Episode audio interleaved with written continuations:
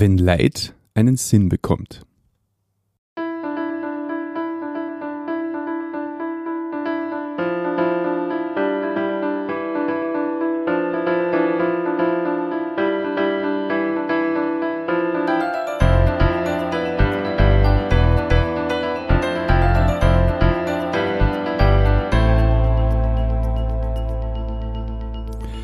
Christi und herzlich willkommen.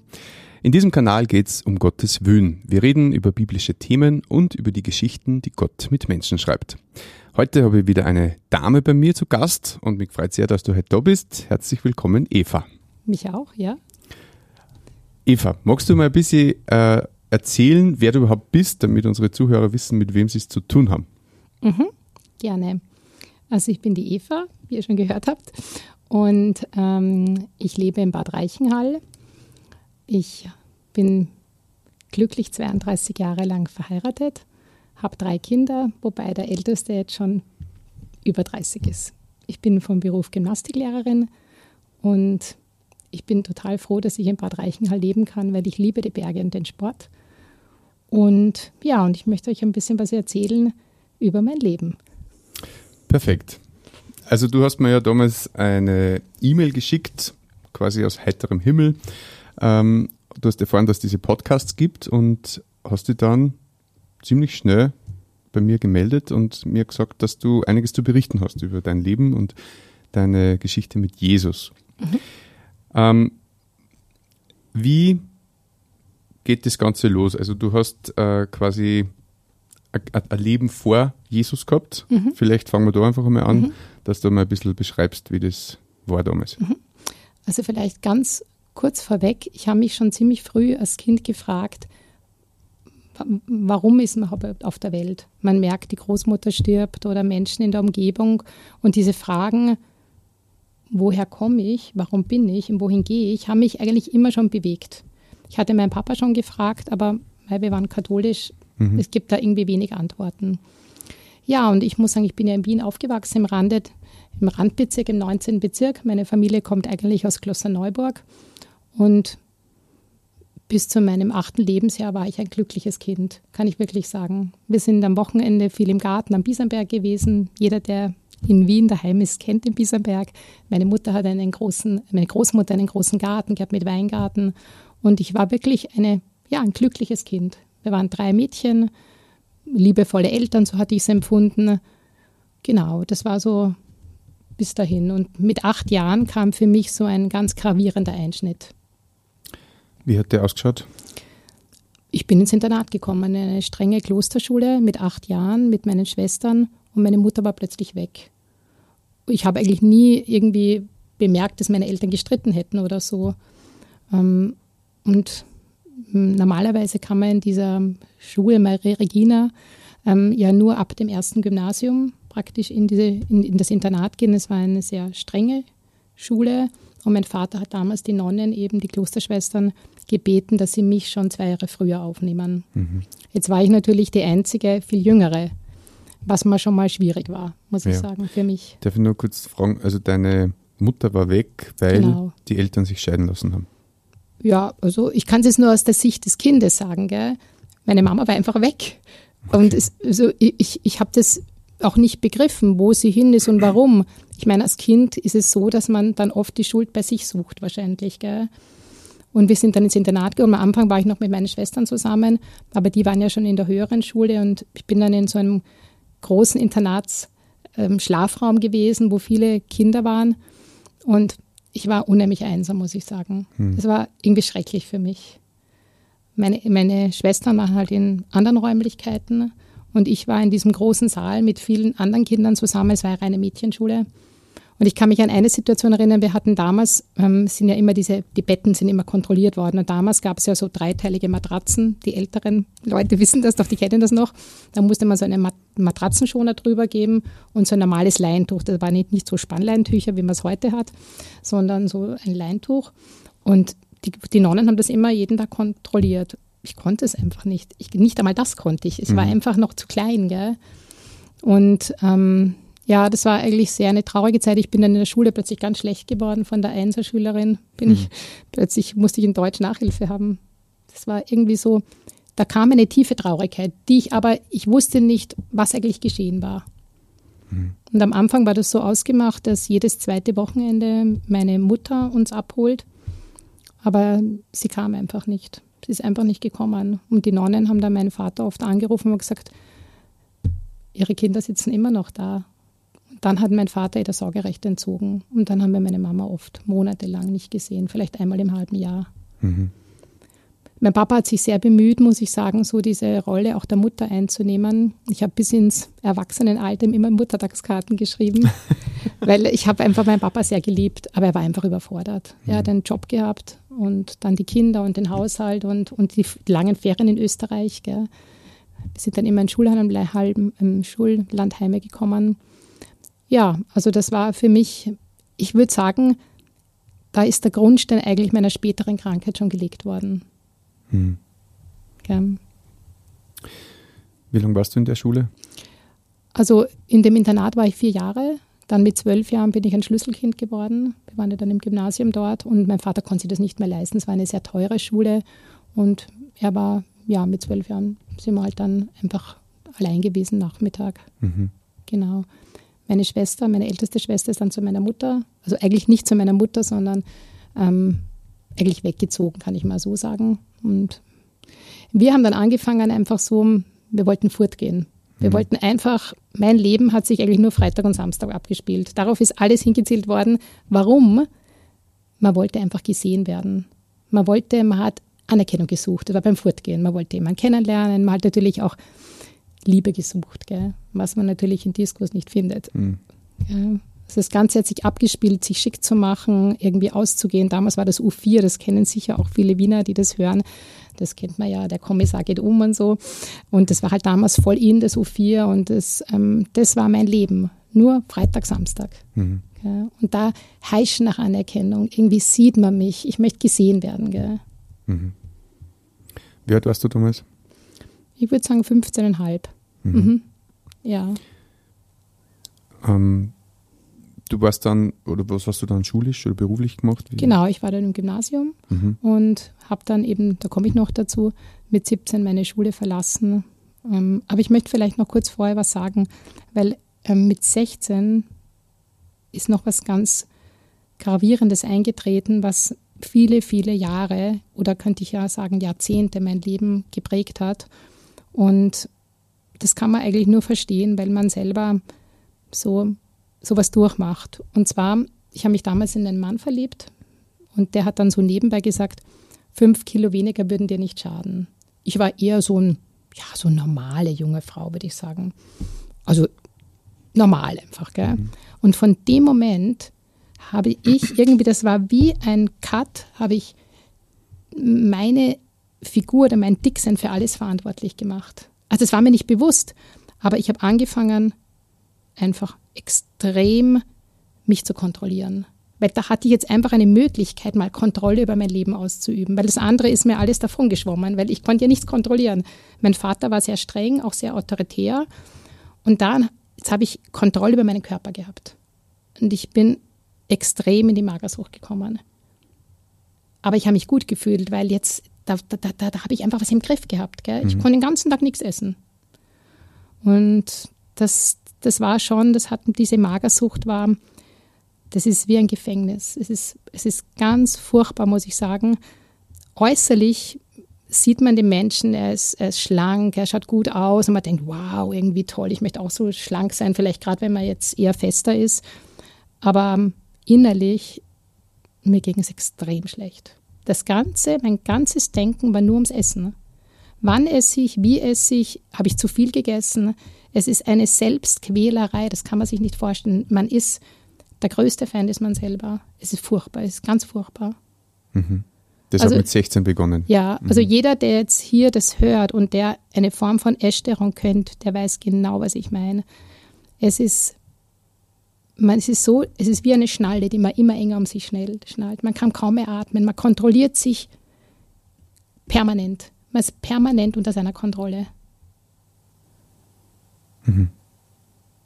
Aber äußerlich merkt man nichts. Man ist nett, gerade so, so, so Typen sind immer nett, intelligent, freundlich. Mhm. Also man hat eine komplette Fassade. Da lässt man niemand reinschauen, erst wenn es einem wirklich schlecht geht dann. Verstehe. Und das war Magersucht oder wie? Genau, genau. Mhm. Ich bin magersüchtig geworden. Ich habe dann, natürlich ist es so, dass man, mein Umfeld hat es gemerkt. Mein Vater konnte aber nicht damit umgehen. Und mit 17 ist dann meine Mutter nach Wien gekommen, die auch sehr in der Modebranche war. Meine Mama war eine sehr attraktive Frau, muss ich sagen. Hat früher dann mit 30, sie, wie sie unsere Familie verlassen hat, das wusste ich natürlich damals, wie ich acht war, nicht, hat sie als Model gearbeitet und ist danach hat eine sehr angenehme Stimme, hat als Moderatorin bei Modeschauen gearbeitet, eine eigene Modeschauagentur gehabt. Und wie ich 17 war, ist sie dann nach Wien. Ihre dritte Ehe ist auch in die Brüche gegangen und dann hat sie eben Fotos von mir eingesandt bei einem Modelwettbewerb. Und ja, die Fotos sind scheinbar angekommen und ich bin immer in die nähere Auswahl gekommen. Ich bin jetzt nicht Look of the Year geworden, bin ich nicht, aber ich habe meine ersten Jobs bekommen. Und da habe ich meine Schule abgebrochen. Das hat mich nicht mehr interessiert und man dachte, wow, da kann man richtig Geld verdienen. Und mhm. meine Mutter hat das natürlich gefördert. Ich hatte totale Freiheit. Mein Vater war sehr streng und sie hat mir sehr viel Freiheit gegeben, weil sie nicht allein sein wollte. Ich, ich, ich bin ja auch nicht böse, ich kann sie verstehen jetzt. Es mhm. hat aber Jahre gebraucht, bis ich sie verstehen konnte, nicht verurteilen. Gell? Mhm. Ja, und das ganze, dieses ganze, dieses ganze Milieu oder wie soll man sagen, ist natürlich fördert einen noch mehr in der Magersucht. Ja. Also ich hatte einen Griff, muss ich sagen, das war so von, vom rechten Beckenknochen zum linken, da habe ich so rübergefahren. Wenn da irgendeine Wölbung war, habe ich nichts gegessen, nichts getrunken. Das heißt, ich hatte kein Hungergefühl und kein Sättigungsgefühl mehr. Es war alles Kontrolle. Mhm. Aber natürlich funktioniert dann gar nichts mehr mhm. gell, im Körper. Man hat dann, ähm, also als Frau so und so keine Regel mehr. Man hat ähm, eben kein Hunger und kein Sättigungsgefühl mehr. Man hat Magen-Darm-Probleme. Man nimmt dann dazu noch extreme Abführ Abführmittel. Äh, schrecklich. Wenn ich jetzt so drüber nachdenke, es war echt schrecklich. Ich habe meinem Körper so viel Schlimmes angetan. Und immer unter der Peitsche. Man ist immer unter der Peitsche. Boah, du hast das gegessen. Gell? Man, mhm. man, man straft sich ständig selber. Es ist furchtbar. Es ist ganz furchtbar. Hm. Wie lang, beziehungsweise wie lang ist es so gegangen? Ja, ich habe mich dann, bin eigentlich in die nächste Abhängigkeit, in die nächste Sucht gerutscht. Ich habe mich dann sehr mit gesunder Ernährung beschäftigt, was an sich gut ist, gesunde Ernährung. Heute würde man sagen Clean Eating, ja. Aber im Endeffekt war es auch eine Sucht, weil es war wieder Kontrolle. Ich habe dann Ausbildungen gemacht beim Dr. Brucker, das war damals so eine Koryphäe. Hab dann, wir sind dann mit meiner Mutter nach Hofgastein gezogen. Sie hat dann eine Boutique eröffnet, wir haben weiter Modeschauen gemacht. Ich habe dann in einem hm, Reformhaus gearbeitet und habe diese Ausbildung gemacht. Und ähm, dann war halt mein nächstes war halt Kontrolle gesunde Ernährung. Kein Fleisch, jedes einzelne Speck, Speckwürfelchen wurde aus den Bohnen heraus ähm, ähm, transportiert, dass man mhm. ja nicht irgendwie was isst, weil ich, in der Phase haben wie meine Mutter und ich uns sehr mit Esoterik beschäftigt. Das kam also diese New Age-Welle, also bei 40, vor 40 Jahren kam das so nach ähm, Deutschland und wir waren, meine Mama war da total medial. Die hat einen Stift genommen und hat einfach angefangen zu schreiben. Aber ich habe irgendwie Ängste gehabt. Ich habe irgendwie, wenn ich gewusst habe, wenn wir so allein waren am Abend, ich habe mich nicht getraut, wenn ich allein war, das Licht mehr abzudrehen. Ich habe immer so eine ganz komische Präsenz gespürt. Ich habe Angst gehabt. Ich habe mhm. gewusst, da ist irgendwas. Und ähm, meine Mutter hat halt die Geister, die sie gerufen hat, die haben sie dann auch irgendwo belagert. Gell? Meine Mama hat sich dann auch immer um, die, um ihre Männer gedreht, um die ganzen Männergeschichten. Die hat gar nicht gesehen, dass ich eigentlich voll magersüchtig war. Mhm. Aber auch da möchte ich ihr keinen Vorwurf machen. Sie hat auch eine schlimme Geschichte gehabt. Mhm. Und ja, somit ist es immer weitergegangen, immer diese Esoterik, halt diese Bücher gelesen, dieses Reiki und das und dies. Ich habe immer gesucht, ich, immer gesucht, ich wollte irgendwie, ich wollte irgendwie finden, gell? ich war immer leer. Und das sucht mal das und dies und wie gesagt, dann ähm, die Magersucht war natürlich immer da. Manchmal ging es besser, wenn ich diszipliniert war. Dann war so dieses, wow, jetzt hast du es geschafft. Aber wenn ich es nicht geschafft habe, dann hat man sich verurteilt. Ich, man wollte liebsten, am liebsten nicht leben, weil man einfach diesen Gott der Disziplin, das, das war mein Gott, Disziplin. Gell? Mhm. Und auch Hochmut, muss ich sagen. Hochmut auch. Gell? Mhm. Du hast mir gesagt, es ist, wenn man diese Disziplin loslässt oder, oder diese Zügel Mhm. loslässt, dass man dann maßlos wird. Ganz schlimm. Also das ist so natürlich bei mir, wenn man jahrelang magersüchtig ist unter der ständigen Kontrolle, irgendwann einmal schafft man es nicht mehr, weil man arbeitet ja ständig gegen sich selber, also gegen seine normalen, natürlichen Bedürfnisse, gegen Hunger und Durst. Und irgendwann, wie wenn man jetzt, äh, ich vergleiche das immer mit Ben Hur, also wenn man dieses Wagenrennen, mir hat der Film damals sehr gut gefallen, so vor Augen hat, der hat die, die Zügel ganz festgehalten. Aber wenn man jetzt, kann man vielleicht vergleichen, und wenn man die Zügel loslässt, dann wird man eben zügellos. Gell? Und das ist ganz schlimm, wenn man dann plötzlich anfängt zu essen. Ne? Das entgleitet einer ne? und es geht dann so in die Bulimie hinein. Und das sind eigentlich die schlimmsten, waren für mich die schlimmsten Momente, weil war, es, war, es war einfach furchtbar, irgendwie maßlos zu werden. Und dann möchte man sich am liebsten ins Bett verkriechen, die Decke über den Kopf und nie wieder, nie wieder aufwachen. Man, man, man schämt sich so vor sich selber, obwohl das ja ganz natürliche Bedürfnisse sind. Gell? Aber es war ganz schlimm, es war ganz schlimm, furchtbar. Also Ja. wenn ich heute dran denke, es ist so ein Gefängnis. Man weiß wahrscheinlich auch nicht, wo dann natürliche Grenzen wären, wenn man immer nichts isst quasi. Hat man nicht mehr. Man hat kein Hungergefühl und kein Sättigungsgefühl. Ich musste das wirklich erst mit den Kindern wieder lernen, dass ich regelmäßige Mahlzeiten zu, mich, zu mir nehme. Heute kann ich sagen, ich bin satt. Gell? Oder heute überlege ich mir auch, warum willst du jetzt ähm, essen oder, oder warum, oder wenn ich jetzt, sage ich mal, wenn ich, nein, ich überlege mir mehr, aber nicht verkrampft. Hast du überhaupt noch Hunger oder willst du was anderes stillen? Mhm. Gell? Vielleicht. Mhm. Verstehe. Die Frage sollten Sie wahrscheinlich öfters Menschen stellen. Ja, ich, meine, ich Das bin halt sensibilisiert, dass mehrere. man dann überlegt, warum Genau. esse ich ja gar nicht noch jetzt? Bin doch eigentlich schon satt. Mhm. Was fühle ich damit jetzt? Okay, also du bist selber in der Esoterik da ziemlich tief drinnen Mhm, gewesen. mhm. Was hat das dann geändert? Oder Ja, also wie gesagt, ich habe auch, ähm, vielleicht noch kurz, ich bin auch in, in Wien oft in Kirchen gegangen und habe mich ganz hinten hingestellt und gesagt, Gott, wenn es dich gibt, bitte zeig mir das. Ich war verzweifelt. Wie gesagt, äußerlich merkt man nichts. Du, du siehst, weißt du, wenn ich heute so einen Menschen sehe, der irgendwo auf der Straße liegt, dann denke ich, boah, der ist voll arm. Aber du siehst es den Menschen nicht an, die so eine Störung hatten wie ich. Ihr ging es so schlecht, gell? Ähm, und ich habe ihn, wie gesagt, aus Verzweiflung auf in die Kirchen oder habe irgendwie gebetet zum Licht oder was ich halt dachte, dass, dass sich Gott mir irgendwie zeigen sollte. Und meine Schwester kam dann, die Andrea hat ja auch, war ja noch in Wien, meine Schwester, eine meiner Schwestern, und die kam dann nach Gastein. Und die war irgendwie anders. Plötzlich so die Gitarre ausgepackt, sage ich, hey, Gitarre und so. Irgendwie, sie war jetzt nicht mehr so aufgemotzt wie wir, so, sie war so normal einfach. Und sage ich, du, was ist denn mit dir geschehen? Ich habe irgendwie gemerkt, sie ist anders. Sie hat eine andere Ausstrahlung gehabt. Und dann hat sie gesagt, ja, ich glaube jetzt an Jesus. Und dann habe ich gesagt, ja, glaube ich auch. Ich habe diese Bücher gelesen, Prophet, und sagt sie, nein, Eva, das ist anders. Und ich habe mir gedacht, hm.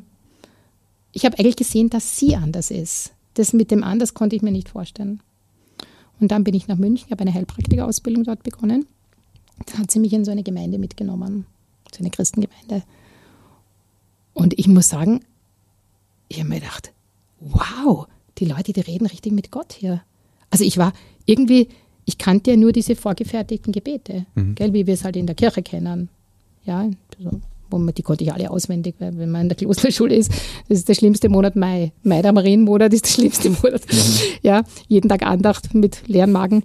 Auf alle Fälle ähm, war es dann so, dass ich einfach gedacht habe, boah, ich habe dann so von hinten die Leute so angeschaut und mir gedacht, hey, Wahnsinn, wer ist denn das, wer redet da so? Also hat mich so, ich habe irgendwie gemerkt, die Leute, die haben einen Bezug zu Gott. Da, da, da ist irgendwas. Ja, dann habe ich mich mit der Bibel beschäftigt, war dann, bin dann wieder zurück nach Gastein, habe dann einen Bibelkreis, war ich dann in Bischofshofen damals, nein, Bischof, nein, nicht in St. Johann, St. Johann, da haben sich so die Gemeinden entwickelt dann dort und ähm, da habe ich zu Gott geschrien, mir ging es so schlecht, ich habe gesagt, ich möchte mich bekehren. Ich habe mich aus einer Not heraus bekehrt. Und jetzt sind wir ja dann wieder bei dem Thema, gell? Ich habe mich damals, ich habe dieses Leid, das, ich, das man mir vielleicht nicht angesehen hat, aber das ich sehr tief empfunden habe, habe ich gebraucht, um Jesus zu, zu Jesus zu kommen. Ich habe das, ich habe das gebraucht wahrscheinlich. Gell? Wahrscheinlich hätte ich sonst nie zu Jesus gefunden. Also Leid hat für mich einen, den, einen Sinn bekommen. Und ich bin so, so dankbar. Bin so dankbar, dass ich mich bekehren durfte, dass ich gläubig geworden bin. Mhm. Und weißt du, Martin, mir hat das in der katholischen Kirche, ich habe das nie gewusst, ich habe mir das niemand erklärt, was ist das Lamm Gottes. Ich habe all die Floskeln gekannt, aber mir hat das niemand erklärt. Ich habe nie das Evangelium gehört. Also erst nachher in der Gemeinde habe ich dann gedacht, wow, jetzt verstehe ich das erst, das Lamm Gottes, Jesus. Weißt ich habe immer nur in der Kirche, ich denke, so als kleines Mädchen stehst da vorne, hast den Weihrauch, da fällst fast um, weil du bist in der Früh noch so. Und immer diese, diese, ich möchte jetzt nicht was gegen die Kirche sagen, gell? Ich kenne wirklich gläubige Menschen in der Kirche, gell? Auch in der katholischen. Aber das hat mir einfach niemand erklärt. Und dann habe ich mir gedacht, wow, ich habe alle esoterischen Bücher, alle weggeschmissen. Ich wollte nur mehr Jesus nachfolgen. Mhm. Darf ich kurz fragen, wie alt ja. warst du damals? Ich war da, warte mal kurz, muss ich nachher, 21. Mhm. Ja, und dann, das war die beste Entscheidung meines Lebens. Jetzt kommt die zweitbeste Entscheidung meines Lebens. Die war, in dieser Gemeinde war ein wunderbarer Mann, der hat sich in mich verliebt. Der hat sich in mich verliebt. Und ich muss ich sagen, ich war ja sehr auf Äußerlichkeiten. Ich habe ja Menschen nur nach Äußerlichkeiten beurteilt, gerade so aus der Modebranche. Mhm. Wenn jemand nicht attraktiv war, hat er mich in meinem alten Leben ja nicht interessiert. Und ich bin mit dem Rhein immer zum Sport. Muss man sagen, Magersüchtige sind auch extrem auf dem Sport. Weil sie wollen ja immer abtrainieren. Das heißt, wenn sie zu viel gegessen haben, müssen sie sofort abends noch laufen gehen oder irgendwie was machen. Und wir sind damals zum Sport. Und dann hat mir der Rainer ihm gesagt, er könnte nicht mehr schlafen. Und ich immer gedacht, okay, warum? Ja, hat sich verliebt in mich. Und ich, oh nein, Hilfe, oh nein. also, oh, Hilfe. So. Und dann bin ich aber hochgegangen. Ich habe damals bei einer Familie, war ich Au pair während meiner Ausbildung. Und dann habe ich mich hingekniet und habe gesagt, Herr Jesus, wenn das der Mann ist, den du für mich ausgesucht hast, dann zeig mir das und dann gib mir auch Liebe. Und ein paar Monate später habe ich mich verliebt. Mhm. Und das war wirklich wunderbar, weil auch nach der Bekehrung war meine Magersucht nicht weg. Und der Rainer hat immer gesagt, komm her zu mir. Ich konnte ihm alles sagen, gesagt, auch wenn du dich hast, ich liebe dich. Ich habe dann gesagt, Rainer, ich habe schon wieder gebrochen oder Rainer, ich habe wieder. Und er hat gesagt, komm her, ich liebe dich. Weil er hat einfach ein gesundes Essverhalten. Gell? Und diese Liebe von ihm hat mir geholfen, mich auch mehr zu lieben. Aber es ist ein langer Weg, muss ich sagen. Ein langer Weg, war es für mich zumindest. Es gibt vielleicht auch Menschen, die gleich geheilt sind. Ich habe dann erst mit 40 eine Therapie gemacht. Ich habe das Glück gehabt, einen christlichen Therapeuten zu haben. Und der hat mir die Zusammenhänge aufgezeigt. Ich habe zwar Bücher gelesen, aber ich bin selber nicht draufgekommen, warum ich in diese Krankheit hineingerutscht bin. Wir haben viel aufgearbeitet und ich konnte dann auch meiner Mutter vergeben. Ich konnte vieles anschauen und ja, das war echt hilfreich für mich und ich finde, man braucht manchmal einfach Hilfe von außen. Hm. Weil diese, ich habe drei Kinder, haben wir schon erwähnt, die, ähm, die Schwangerschaften waren für mich schrecklich. Also mich wundert, dass meine Kinder gesund sind. Und unser Ältester ist ja ein totaler Leistungssportler, ist ja ganz ein energiereicher ähm, junger Mann geworden, mittlerweile 31. Und das ist ein Wunder, weil ich habe ja damals, ich konnte es ja überhaupt nicht akzeptieren, dick zu werden. Es war ja, ich habe ja, war ja immer noch in meiner ganzen Geschichte drinnen. Aber da hat Gott auch wirklich Gnade geschenkt. Und ich habe durch den Philipp und durch die Kinder gelernt, einfach einen Rhythmus im Essen zu kriegen. Mhm. Ich konnte wieder dieses, die Kinder haben mir geholfen, so dieses regelmäßige Essen. Und ich kann sagen, es geht mir heute gut, aber, aber, ich habe teilweise noch ein gestörtes, eine gestörte Selbstwahrnehmung. Das muss man schon sagen, dass man sich immer dick fühlt Mhm. Und wenn ich mir Bilder anschaue, denke ich mir, das kann doch nicht ich sein, weil ich mich ja anders fühle. Aber ich habe gelernt, irgendwie zu sagen, das sind falsche Gedanken. Mhm. Das, da muss man schon auch dranbleiben. Dass man, und ich merke auch, wenn Probleme kommen, bin auch sehr sensitiv, spüre viel so hinter den Kulissen, sage ich mal, dass ich irgendwie auch ähm, Antennen habe, wenn ich das wieder mit Nicht-Essen oder Essen ausgleichen möchte. Mhm. Also ich bin, muss schon nah beim Herrn leben, muss ich sagen, was ja auch gut ist. Ja, zwingt dich auch ein Stück weit. Ja, das zwingt mich auch einerseits, jetzt sind wir schon so Genau. Aber schon 25 Alles Minuten. gut. Hallo. Ja. Aber wir haben keinen Stress. Ja, genau, hätte ich jetzt nicht gedacht. Ja, und vielleicht bin ich jetzt auch beim nächsten Thema noch, warum ich das mit dem Leid, weil ich bin zwar jetzt gläubig, aber ich habe jetzt fünf Monate Long-Covid gehabt.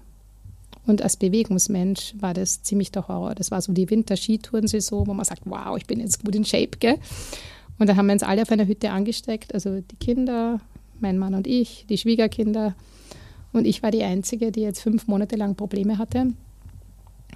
Und ich habe oft gesagt, Herr, ich kann das nicht, ich muss mich bewegen können. Bitte tu mir das nicht an. Du weißt, ich muss diese Energie ausarbeiten, die ich habe. Ich, ich, ich schaffe das nicht.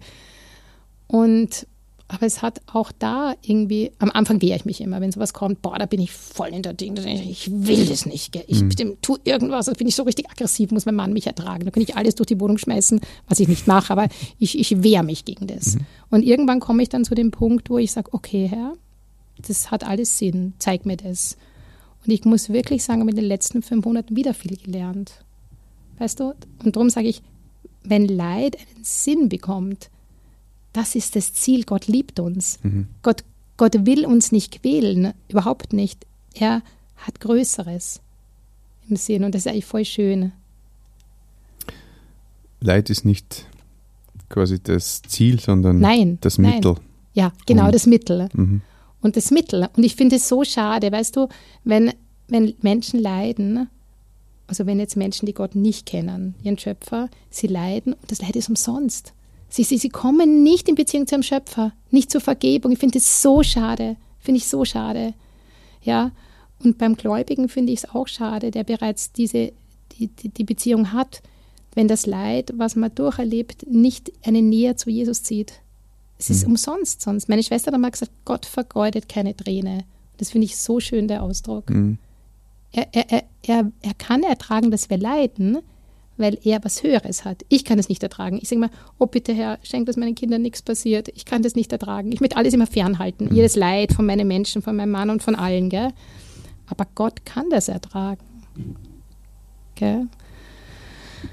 Ja, also ich bin so, so dankbar, dass ich gläubig werden durfte. Ich kann es wirklich nur sagen. Und ich, ich, ich bete jetzt gerade und sage, Herr, zeig mir bitte, kann ich irgendwie meine Erfahrung gerade an Frauen weitergeben. Und ich warte, dass Gott eine Türe öffnet. Ich würde so gern Frauen helfen, die im gleichen Gefängnis sind, wie, wie ich war. Es ist einfach schrecklich. Mhm. Und man weiß es von außen nicht. Man kennt es nicht. Man versteckt es, weißt du, das jahrelang versteckt. Du hast einen guten Blick entwickelt für, sag mal, die, die Schönen dieser Welt, denen es vielleicht ähnlich geht mhm. oder ja, die ähnlich empfinden wie du damals, die quasi ja. in diesem goldenen Käfig sitzen. Äh, und für die hast du jetzt auch Anliegen. Ja, gekriegt, definitiv. Äh, ja. Definitiv. Also Gott hat jetzt keine Türe geöffnet momentan, aber ich bete dafür und sage, Herr, wenn du mich benutzen magst, dann wird es Gott machen. Ich möchte nicht im Vordergrund stehen, sondern ich würde sehr gerne den, den Frauen helfen, die eigentlich innerlich total einsam sind. Mhm. Es ist nur die Hülle, die äußerliche, die aufrechterhalten wird und von der wir uns halt blenden lassen. Hm. Hast du einen Tipp für so jemanden? Jemand, der ein Essproblem hat, also, du? ich sag mal, der auch in dieser Szene vielleicht äh, drinnen ist, also jetzt nicht Esoterik, sondern eher in der Modelszene, die, die in der Regel bewundert werden für das, was sie sind und wie sie ausschauen. Ja. Wie so. kommt man da raus oder was kannst du ihnen empfehlen? Ich meine, das ist ja heute noch viel ähm, intensiver wie früher, weil jetzt gibt es ja Instagram, Facebook ist ja nur für die Alten. Ist ja jetzt Instagram, vielleicht gibt es auch schon was Neues. Aber ähm, man versucht seinen Selbstwert darin zu finden, an der, an der Resonanz von der Umwelt. Und das ist fatal. Mhm. Das ist fatal. Das ist genau das. Unser Selbstwert ist abhängig von der Reaktion von anderen. Habe ich ein tolles Bild, schaue ich gut aus und dann wäre ich immer freizügiger. Klar, ich meine, wenn ich natürlich mich im Bikini hinsetze, eine tolle Figur habe, da kriege ich so und so viele Likes. Aber im Endeffekt wird meine Person gar nicht gesehen. Gell? Es ist ja nur dieses, was ich da darstelle und das bearbeite ich dann noch, mache die Beine kleiner, den Busen größer oder was immer ist. Und das ist natürlich schwierig, weil das ist auch eine Sucht. Gell? Ich versuche, also nicht, dass ich das jetzt verurteile, überhaupt nicht, weil ich kenne das ja. Gell? Ähm, man versucht, sich gut zu fühlen, einfach aus der Reaktion unserer Mitmenschen. Aber ich kann sagen, so sein Selbstwert aufzubauen, das ist wie, auf Hauch, wie wenn ich auf hauchdünnen Eis gehen würde. Ja, was wäre mein Thema? Also prinzipiell ist es ja so, mir gefällt der Alkoholikerspruch sehr gut. Ja? Und der heißt, Probleme können schwimmen. Das möchte ich damit sagen, ich muss zuerst mal mich bekennen dazu oder erkennen, dass ich ein Problem habe. Weil wenn ich trinke, dann trinke ich momentan, es ist eine Sucht, gell? Mhm. nehme ich das zu mir, aber die Probleme sind ja nicht weg, die schwimmen, das ist damit gemeint. Und ähm, dass ich einfach mir das ganz klar mal bewusst mache, wo ich stehe. Anders geht es nicht. Der Alkoholiker muss hingehen beim, zum Blauen Kreuz und muss sagen, ich bin der Josef oder ich bin die Maria und ich habe ein Alkoholproblem. Wenn ich das selber nicht ganz klar erkenne, dann kann auch niemand geholfen werden. Mhm. Wenn ich nicht zu dieser ganz klar mich anschaue und sage, ich habe ein Problem. Und der zweite Schritt ist, dass man sich Hilfe sucht. Natürlich ist es das Schönste, wenn jemand zum Glauben kommt, gell? weil wir bekommen den Heiligen Geist und wir haben dadurch die Möglichkeit, wirklich gesund zu werden. Aber trotzdem würde ich jemand empfehlen, also wenn er jetzt eine Essstörung hat, eine Therapie zu machen. Wenn jemand unbedingt Model werden möchte, dann muss er sich auch hinterfragen, warum will ich das? Was ist meine Motivation, Model zu werden oder zu sein? Das, glaube ich, muss man sich auch hinterfragen. Da kommt man sehr schnell drauf, dass man sich einfach wertvoller finden möchte. Und das ist ein Holzweg, definitiv. Mhm. Sagst du als ehemaliges ja, Model? Definitiv, das ist ein Holzweg, weil ähm, das ist, vielleicht geht das einige Wochen, Monate, Jahre gut, aber dann fällt es zusammen. Schau dir mal die ganzen Schauspieler an, Schauspielerinnen. Die meisten fangen an, sich dann Operationen zuzufügen, was auch eine Sucht wird. Ja, um einfach das aufrechtzuerhalten. Aber ist doch viel schöner, wenn man seinen Wert in Jesus findet. Und in den Menschen, die einem wirklich wichtig sind. Ist doch gar nicht wichtig, ob mich jetzt ähm, 5000 Leute liken. Ich meine, was habe ich davon? Ich kenne ja nicht einmal die. Das ist eine Zahl. Das ist eine Zahl. Und es ist sofort weg, weil ich muss am nächsten Tag wieder ein Bild posten. Weil in, in, über Nacht ist das Bild uninteressant. Und in zwei Tagen kräht kein Haar nach meinem Bikini-Bild. Weil schau dir mal die anderen Bikini-Bilder an. Das ist der falsche Weg, Selbstwert aufzubauen. Das Schönste ist, wenn wir Jesus finden und unseren Wert darin finden. Das ist das Schönste. Wie finden wir Jesus? Ja, indem wir anerkennen, ich meine, die Bekehrung, sage ich mal, gell, dass ich anerkenne, ich brauche ihn, ich habe Schuld vor Gott und Jesus hat meine Sünden getragen am Kreuz. Das ist eigentlich der Weg. Und dann nicht alle anderen verantwortlich zu machen und sagen, weil meine Mutter damals und weil ich das und das, sondern sagen, ich habe auch Schuld. Und die Schuld bringe ich dir jetzt und ich bitte dich, dass du mir vergibst. Und ich möchte mit dir ein neues Leben leben. Und das ist schön, das hat meine Schwester auch mal gesagt. Ich zitiere mal die Andrea, weil sie ja vor mir war. Sie hat gesagt, weißt du, Eva, das ist wie, damals hat man Computer, war halt damals, da gab es kein Laptop oder so. Hat, weißt du, das ist wie, wenn man ein neues Computerprogramm startet. Und es ist wirklich so. Weißt du, ich habe dadurch einen, äh, einfach ein neues Programm. Und das ist so schön. Sonst krabbel ich immer im Alten herum. Ich habe mit da Hilfe und da. Mhm. Aber mit Jesus beginnt was Neues. Das kann ich wirklich sagen. Und so, ja, das Leben mit Jesus ist schön. Ich lese gerne in der Bibel auch. Ich bin jetzt eher die Beterin, nicht die Leserin. Und mein Mann und ich, wir gehen regelmäßig in eine Christengemeinde. Wir haben unsere Kinder auch so erzogen. Und es ist schön. Ich genieße die Gemeinschaft mit Gläubigen. Aber ich mag Menschen generell sehr gerne. Schön. Genau. Ja. Danke, Eva. Gerne.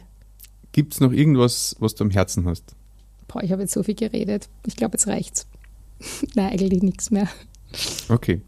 Dann, wenn du, lieber Zuhörer, noch Fragen hast zu dem Thema oder die bestimmte Themen interessieren, dann schreib uns gerne in die Kommentare oder an unsere E-Mail-Adresse um Gottes Wün, Wün mit Wun geschrieben, at gmail.com. Und wenn du jemanden kennst, dem diese Folge hilfreich sein kann, dann teile sie gerne.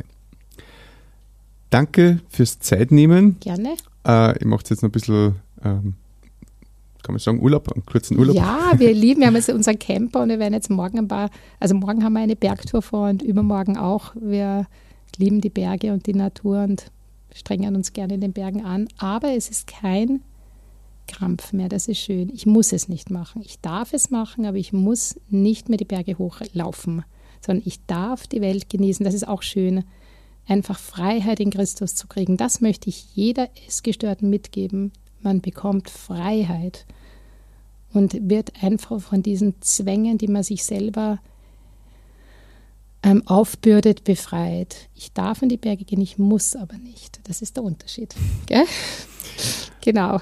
Dann wünsche ich euch eine schöne Tour. Danke. Und habe mich sehr gefreut, dass ihr euch Zeit genommen habt. Und äh, ja, dir, lieber Zuhörer, wünsche ich noch dass du findest, wo noch dein Herz sich sehnt.